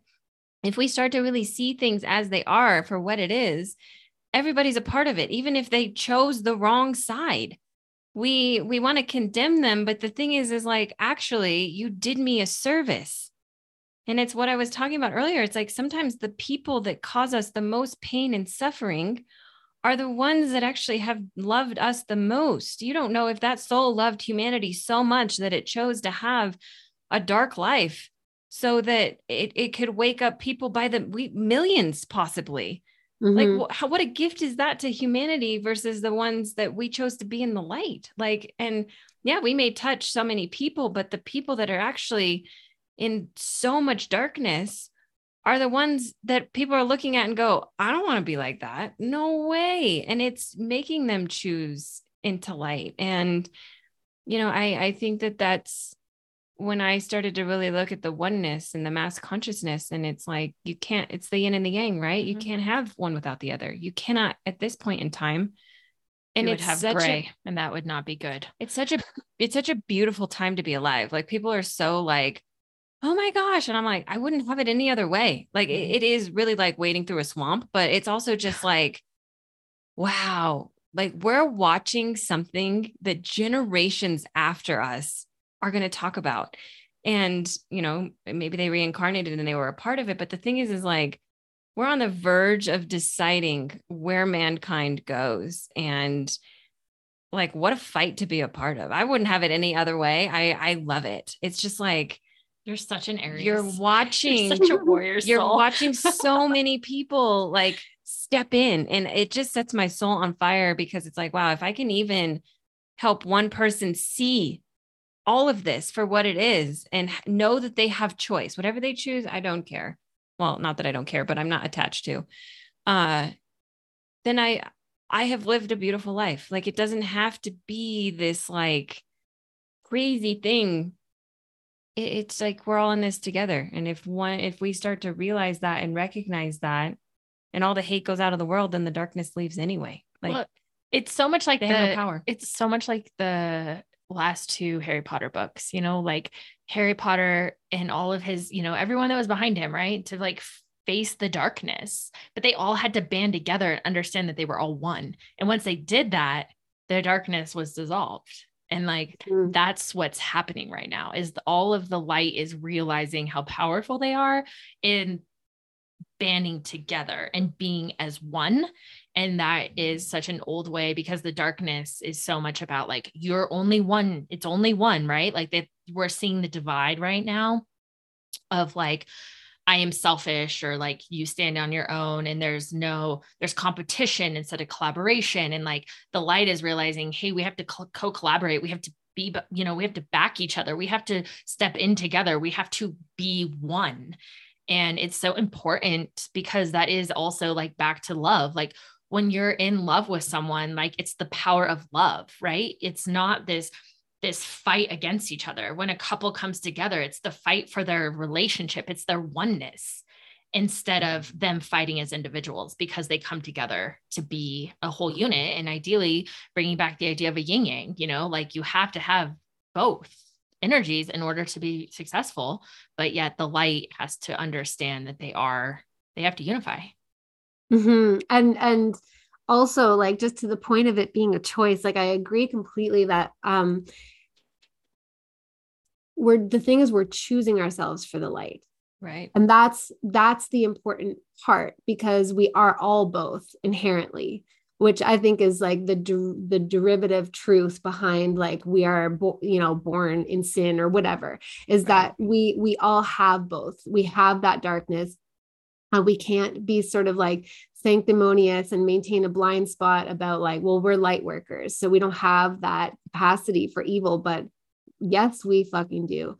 Under the right circumstances we have like we have a dark dark dark side. And for some of us that's part of our work is forgiving ourselves for the darkness that we actually did entertain and we allowed to express through of us.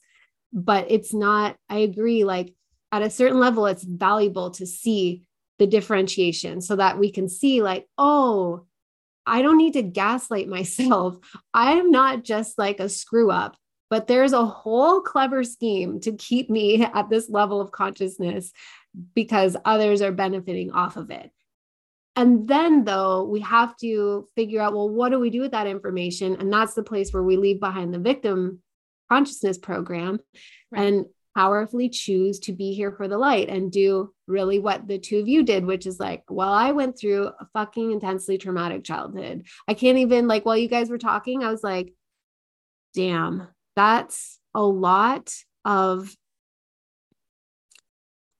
That is a lot of trauma to hold as a young psyche in the world. That is a lot of pain and trauma to hold. And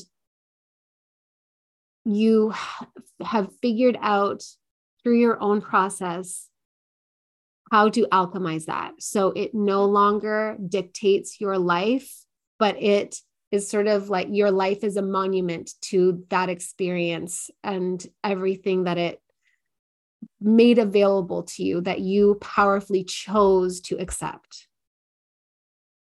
Yeah, no, it's um it's so wild to think, you know, cuz cuz what's what's what's so wild about the human psyche is that we don't know any different until we know any different, right? So it's and that was something that we wouldn't talk about for the longest time like my father being an alcoholic or you know my mom having you know a mental break or any of those things and it's it's funny when I look at it now because I'm like, all of it was the same. It's all a slow form of suicide. And when you mm. cannot deal with feelings correctly or you reject them and you suffer and you let them fester, you know, it's like Ruiz talks about the wounds. We're all like festering wounds walking around in the the four agreements. And it's it's like once you heal those and they become a scar, it's actually how we connect to one another. It's like you know, we've all had this wild human experience, and all of them are so different in the vastness of struggle and suffering and all of these things. But it's also just like,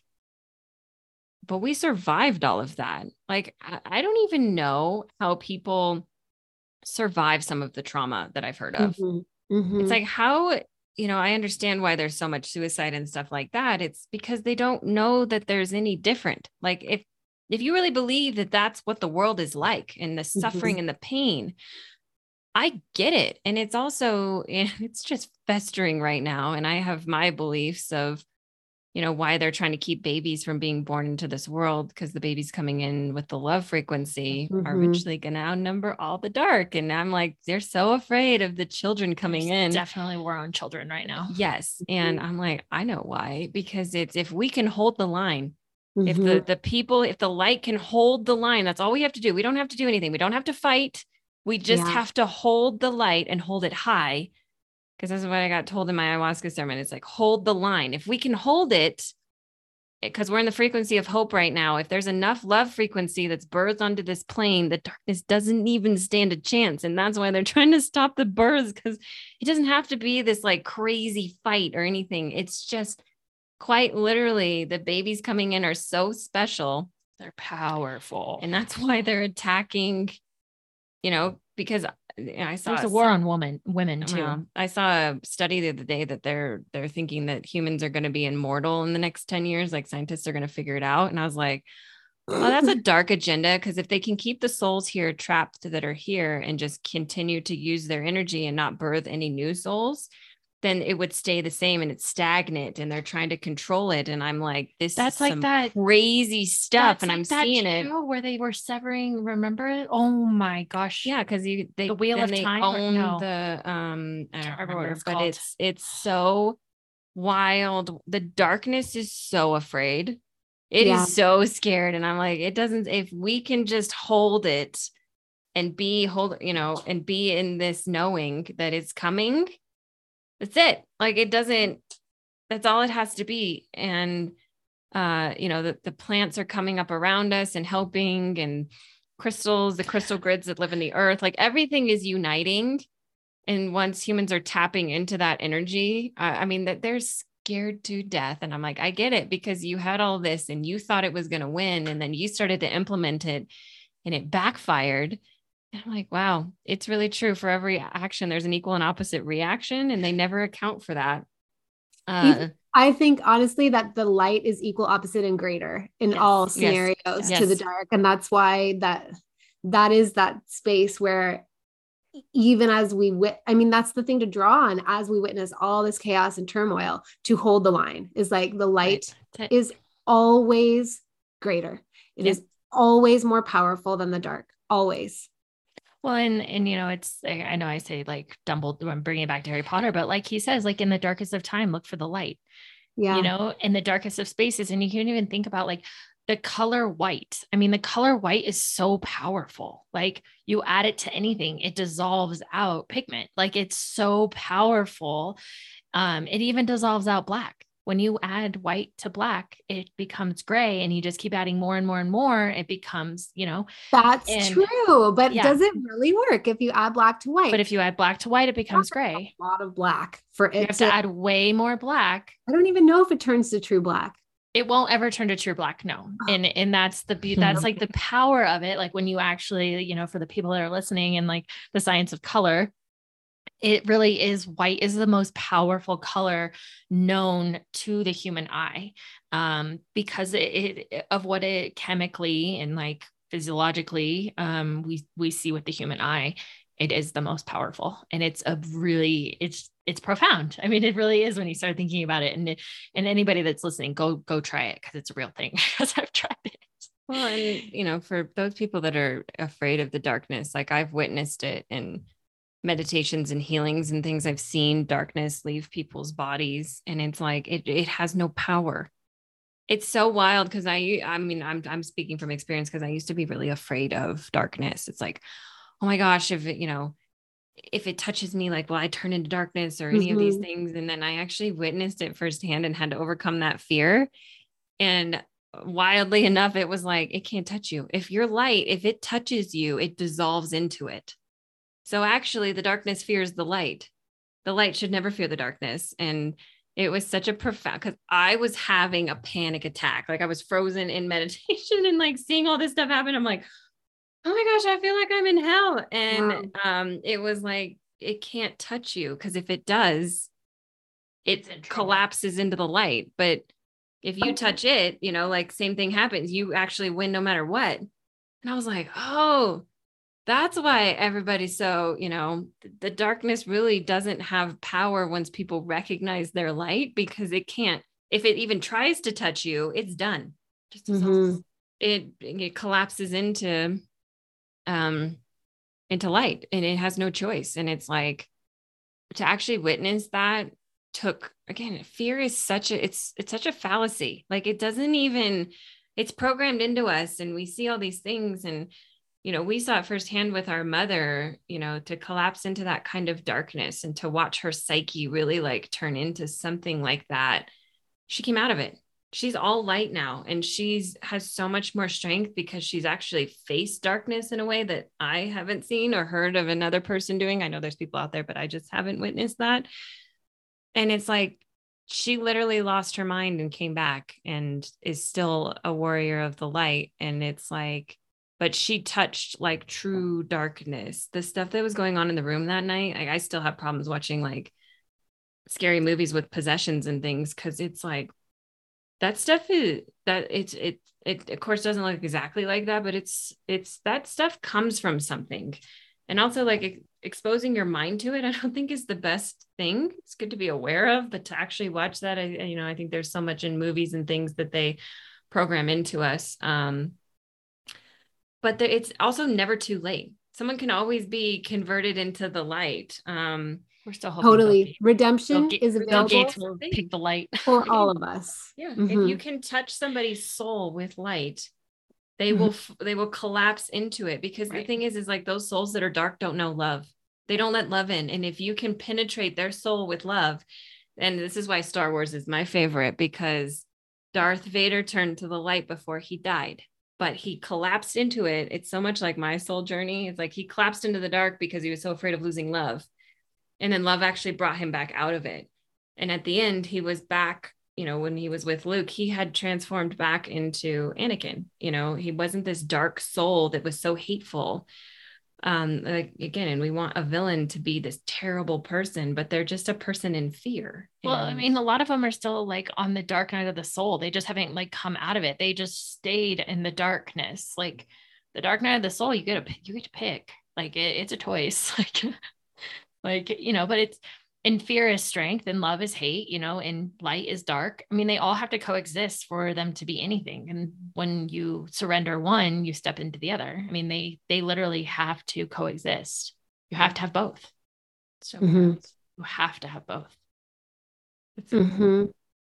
i feel like this is such an amazing conversation and so timely for the energies. Like I, am pretty sure it got booked like two months ago or something like that, yeah, right? Like we, have been yeah. waiting yeah. for this conversation, and I'm I'm just here and I'm like, this is so many of the things I've been trying to figure out how I want to say to my community anyway. Like bringing forward these pieces of the conversation around like what what these times are really calling us forward into and and like really accepting that we have power and we have a choice. And even if you choose to go back to sleep, you will not actually be able to go back to sleep and you will know it's a choice. So, you know, just know that you're going back to the light at some point or another. Just do it. Right. Um, but I would love to hear, we haven't even talked about like what what you lead people through. So, would you let the listeners know how they can find you, where they can find you, and what yeah. kind of things you offer? Yeah. So, we have two Instagram accounts. One is Zenchronicity underscore sisters. That is our business account. Um, we post all about the business. We're actually in kind of like a rebrand phase right now. We are relaunching a whole bunch of like courses we're making. We're having a website revamp. So that's really like our business page.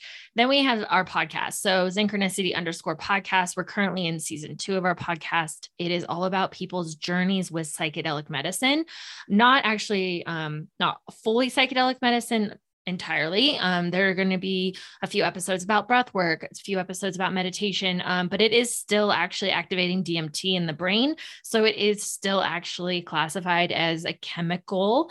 Um, people take it, you know, synthetically, but it's really great. It's going to be really um, the next couple few episodes coming out. The first three were all based on psychedelic medicine, and moving forward, we're kind of just everybody's story in healing, but how they've healed in different journeys and different paths because we do believe that all paths lead to healing whatever path you take.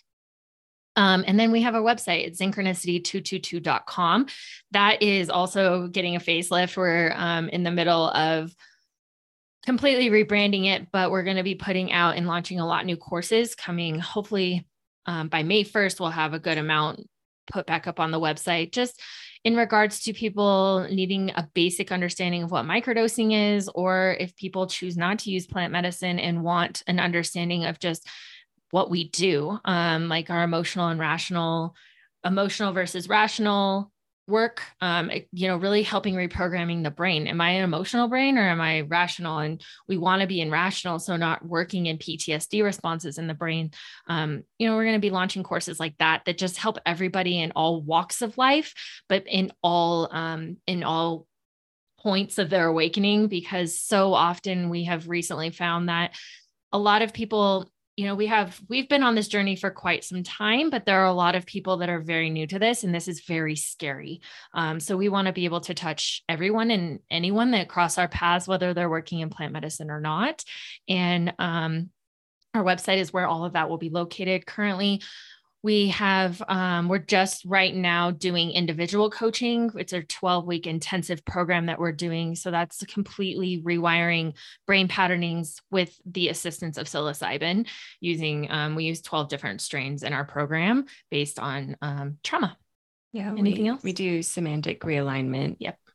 is um, so it's we work a lot in reprogramming what you were programmed to because we're scripted by the time we're three into our parents scripting and that's a pretty like crazy thing. So when people talk about the ego it's actually your parents scripting. I believe you're born with your personality and your ego gets you out of bed in the morning and help drive whatever you came here to do. So when we talked about the ego death earlier it wasn't really um that that's what we're talking about. It's the scripting of our parents. We're we're we're shedding the layers of who you know society wanted us to be who they think that we should be da da da da and getting down into the soul and coming back into that balancing of the masculine and the feminine and understanding like what those energies mean and how to represent them in relationships because so often where humans fail is communication um, and I say that that's the the skill that people have the least of. It's like most people can talk out their ass, but they have no idea how to actually communicate what they're saying or trying to say. Um, and most of us are in a power struggle. We don't fight for love; we fight for power. And it's coming back into that. How do you fight for love? Uh, you know, we're seeing it in marriages, we're seeing it in relationships with children and parents, and all of these things. And what we have come to and again i believe it was a gift from the mushrooms of like when we would take the mushrooms and ask them what they wanted in the course it came to be the 12 weeks and everything and they're naturally androgynous and humans are naturally androgynous and it's kind of coming back into that balancing of your own power and in doing so being able to balance the love within relationships by not having by not feeling like you're powerless in something um, and being able to communicate lovingly and not in a like you know a very trauma driven way emotional state so when we talk about semantic realignment it's you know that's a little bit clearer than emotion and the rational yeah because people don't always understand if you're in emotional responses, then you're in a trauma cycle and it's coming out of emotions. You should be in feelings, but you feel, then you mm-hmm. think, then you act. You don't want to feel, react, and then think later, which is the patterning that most people are in. Uh, and that's that connection to the soul of really understanding like who you are, who that other person is, and then how to really have a, um, a collaboration, a coexistence that's beautiful versus creating more trauma and more patterning in the field that that creates more pain.